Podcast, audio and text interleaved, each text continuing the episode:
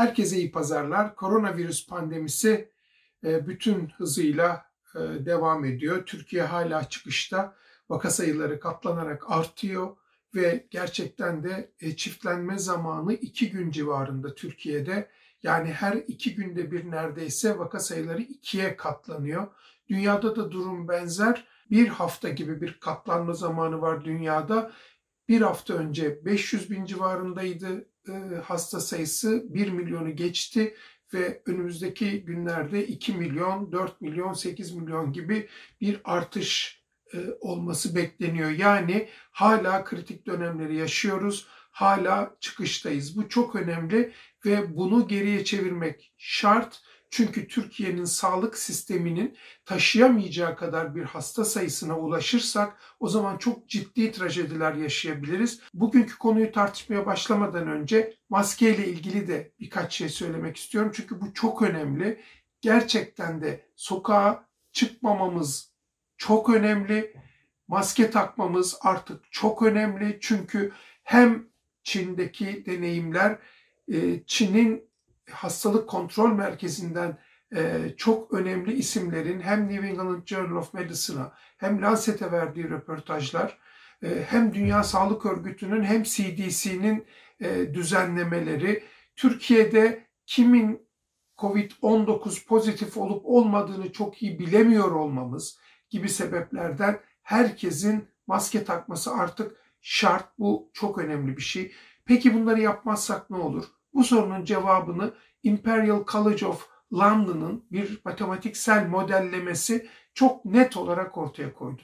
Bu çalışma diyor ki eğer biz hiçbir şey yapmazsak yani normal hayatımıza devam edersek insanların %90'ı bütün dünyada enfekte olacaklar.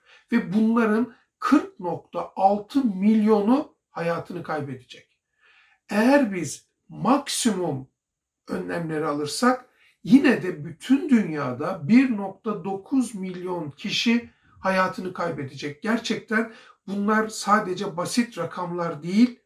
1.9 milyonun bile ne kadar büyük bir rakam olduğunu unutmamak lazım. Bu aralıkta e, yaşayacağız bu e, salgını. O nedenle olabildiğince az insanın enfekte olmasını sağlamamız lazım. Herkese düşen büyük sorumluluklar var. Ve aldığımız önlemlerle virüsün yayılmasını %95'lere varan oranda düşürebiliyoruz. Bunu da unutmayın. Bugün aslında ben size hep bana sorulan ve her yerde sorulan bağışıklık sistemimizi nasıl artırabiliriz? Ee, nasıl e, dirençli bir hale gelebilir e, bünyemiz COVID-19'a karşı? Bununla ilgili öneriler soruyorlardı. Bunlarla alakalı bir derleme yaptık. Şimdi sizlerle bağışıklık sistemimizle ilişkili neler yapabiliriz konusunu konuşacağım.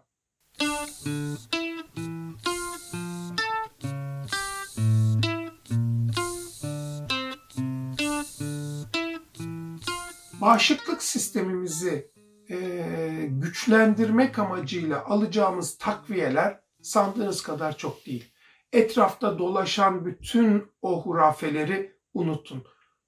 Bu dünya bu hurafeden çok çekti. Bakın aşı tartışmalarını hatırlayın ve şimdi nasıl aşı peşinde koştuğumuzu hatırlayın. Her önüne gelenin her söylediğine ne olur inanmayın. Kanıtlanmış olanlarla ilişkili bir iki nokta söyleyeceğim. Birincisi beta karoten. Beta karoten A vitamininin öncülü yani beta karoten A vitaminine dönüşüyor ve beta karotenden oluşan A vitamininin de bağışıklık sistemi üzerine olumlu bir etkisi var. O yüzden başta havuç, ıspanak, brokoli bunları tüketmek mantıklı gibi görünüyor.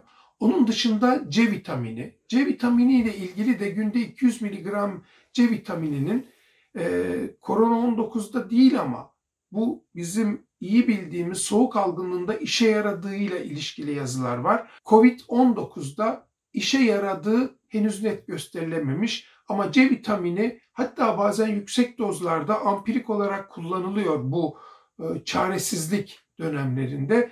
Biz de C vitamininden zengin beslenerek aslında bir anlamda e, kendimizi korumaya yardımcı olabiliriz. Neler olabilir?